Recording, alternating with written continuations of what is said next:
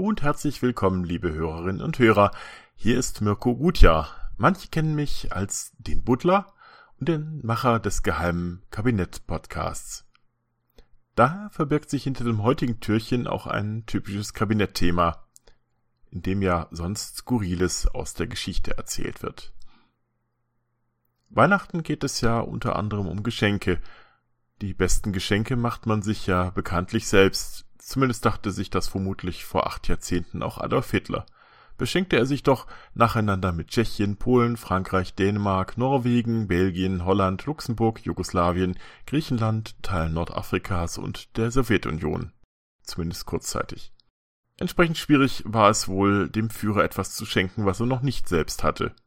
Dementsprechend originell musste das Präsent ausfallen, wollte man sich zu Zeiten des Dritten Reichs beim Gröfatz einschmeicheln. Ich schenke dem Führer zwölf Mickey-Maus-Filme zu Weihnachten, notierte etwa sein Propagandaminister Joseph Goebbels am 22. Dezember 1937 in sein Tagebuch. Und weiter, er freut sich sehr darüber, er ist ganz glücklich über diesen Schatz.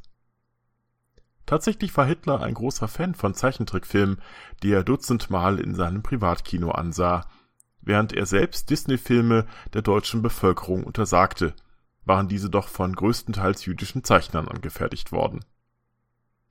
Nicht nur zu Weihnachten, sondern insbesondere zu Führers Geburtstag wurde Hitler mit Geschenken geradezu überschüttet.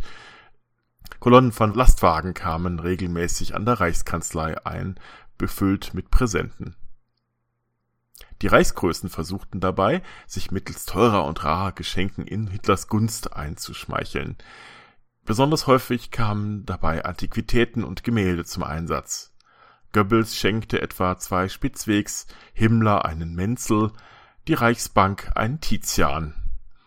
Rudolf Hess schenkte dem Gröfatz 50 Briefe Friedrichs des Großen, den Hitler ja besonders verehrte.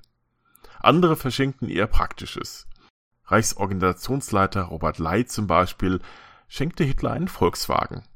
Ferdinand Porsche das Modell eines von ihm entwickelten motorisierten Volkspflugs. Außerdem bekam Hitler beispielsweise das Modell eines nach seinen eigenen Entwürfen angefertigten Triumphbogens für Berlin. Das Original wäre bei seinen vorgeschlagenen Maßstäben schon mehrere Kilometer hoch gewesen und wäre bis zur Ostsee zu sehen. Aber schon das Modell allein war mit seinem Sockel mehr als doppelt so groß wie der damit beschenkte. Gut, der war auch nicht besonders groß. Riesenmodelle von geplanten Riesenbauten waren überhaupt ein überaus beliebtes Geschenk. Vielleicht musste deswegen Albert Speer seinem Chef auch die riesige neue Reichskanzlei bauen, denn in der alten war dann auch fast kein Platz mehr für Geschenke. Weil Hitler als tierlieb galt, schickten Parteigenossen aus Hannover einmal ein echtes Pferd. Außerdem trafen von überall her prämierte Singvögel ein, und anderes Getier, als hätte der Gröfatz nicht ohnehin schon einen Vogel gehabt. Ein kleines achtjähriges Mädchen aus Ostpreußen hat ihm beispielsweise auch einmal einen kleinen Hundewelpen zugesandt, komplett mit Gebrauchsanweisung. Zitat, sehr geehrter Herr Hitler, bitte dem Hündchen sofort Milch mit Wasser zu geben. Sollte er nicht trinken, dann mit dem Teelöffel. Als erstes essen bitte geschnittenes rohes Rindfleisch. Der Hund heißt Julia und beißt nicht, aber Sie können ihn auch anders nennen. Das Schicksal des Hündchens ist übrigens bis heute ungeklärt. Na, man soll auch keine Tiere verschenken. Andere schenkten dem Gröfatz Reitpeitschen oder Maulkörbe für Hitlers Schäferhunde. Die einfache Bevölkerung überschüttete ihn ebenfalls mit Präsenten, die allerdings dann etwas bescheidenerer Natur war als die der Reichen und Mächtigen. 1936 bastelte etwa ein Unteroffizier aus Stralsund das Modell des Panzerschiffes Deutschland für Hitler. Der Arbeitsdienst schickte einen Spaten mit der Aufschrift Deutsche Bootfreiheit und die Frauenschaft des Gaus Groß-Berlin ganze 12.000 Paar Socken. Die sollte er allerdings nicht alle selber auftragen, sondern die waren für die Wehrmacht bestimmt. Aber Strümpfe und Socken waren ohnehin sehr beliebt. Dann allerdings in kleineren, handelsüblichen Mengen. So berichtete der völkische Beobachter über alte Frauen, die Strümpfe gestrickt und dem Führer dazu geschrieben hätten, Zitat, dass er doch keine Mutter hätte, die für ihn sorgte, und sie möchten nun gerne für ihn sorgen. Überhaupt wurde gestrickt, gestickt und gewebt, was die Wolle nur hergab. Aus ähnlichen mütterlichen Beweggründen schickte man ihm wohl auch regelmäßig Unterhosen, die er dann allerdings dann eher, eher dem Jungvolk und anderen Bedürftigen weiter verschenkte. Zu seinem 50. Geburtstag 1939 erhielt Hitler neben Unmengen von Socken dann aber auch Kinderwagen und Babywiegen. Zwar so viel, dass sie sogar einen ganzen Raum in der neuen Reichskanzlei füllten. Da der Führer ja keine Kinder hatte, konnte man sich natürlich fragen, was er damit eigentlich machen sollte. Doch vermutlich sollte das Babyzugehör Hitler nicht nur darin bestärken, bald kleinen Führernachwuchs zu zeugen, sondern am besten gleich mit der Schenkenden selbst, bei dem es sich meistenteils um Frauen handelte. Gleichsam also ein Wink mit dem Zaunpfahl. Am einfachsten machten sich's wohl die Städte und Gemeinden, die Hitler Ehrenbürgerschaften schenkten oder Straßenzüge nach ihm benannten. Das war zumindest preiswert.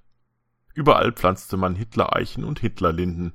Die Einwohner des Ortes Elend im Erzgebirge stellten zu Hitlers Geburtstag am Dorfausgang einen Findling auf mit der Inschrift Nationale Erhebung 1933 unserem Führer Adolf Hitler am 20. April 1933 die Gemeinde Elend Hitler revanchierte sich dann 1939 mit einem Krieg, der Elend über die ganze Welt bringen sollte.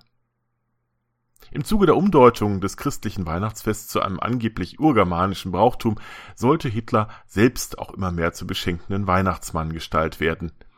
Hitler verteilte da seine Wohltaten oft willkürlich und ohne feste Regeln. Die Geschenke sollten Dankbarkeit, Wohlverhalten und Anhängerschaft erzeugen und allgemein dazu dienen, dass die Ausgezeichneten für den nationalsozialistischen Staat sich einsetzten. Das ging von diskreten Finanzspritzen bis hin zu Volksempfängern, die insbesondere Bedürftigen und Kriegsbeschädigten zukamen.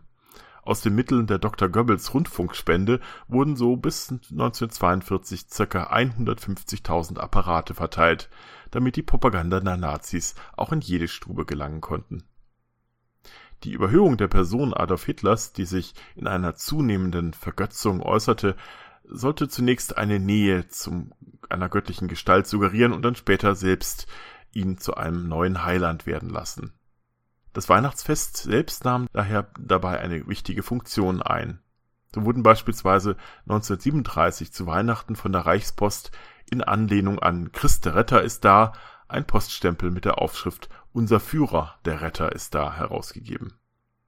Doch schon acht Jahre später war die Begeisterung über Hitler ziemlich erlahmt und im dumpfen Führerbunker unter dem zerstörten Berlin kamen nur noch verhalten Geschenke für Hitler an. Eins der letzten Geschenke, die Hitler jemals erhalten sollte, war dann passenderweise wieder ein Architekturmodell. Albert Speer überreichte Hitler an seinem allerletzten Geburtstag ein Modell der von den beiden erträumten größenwahnsinnigen Welthauptstadt Germania, zu der es glücklicherweise nicht mehr kommen würde.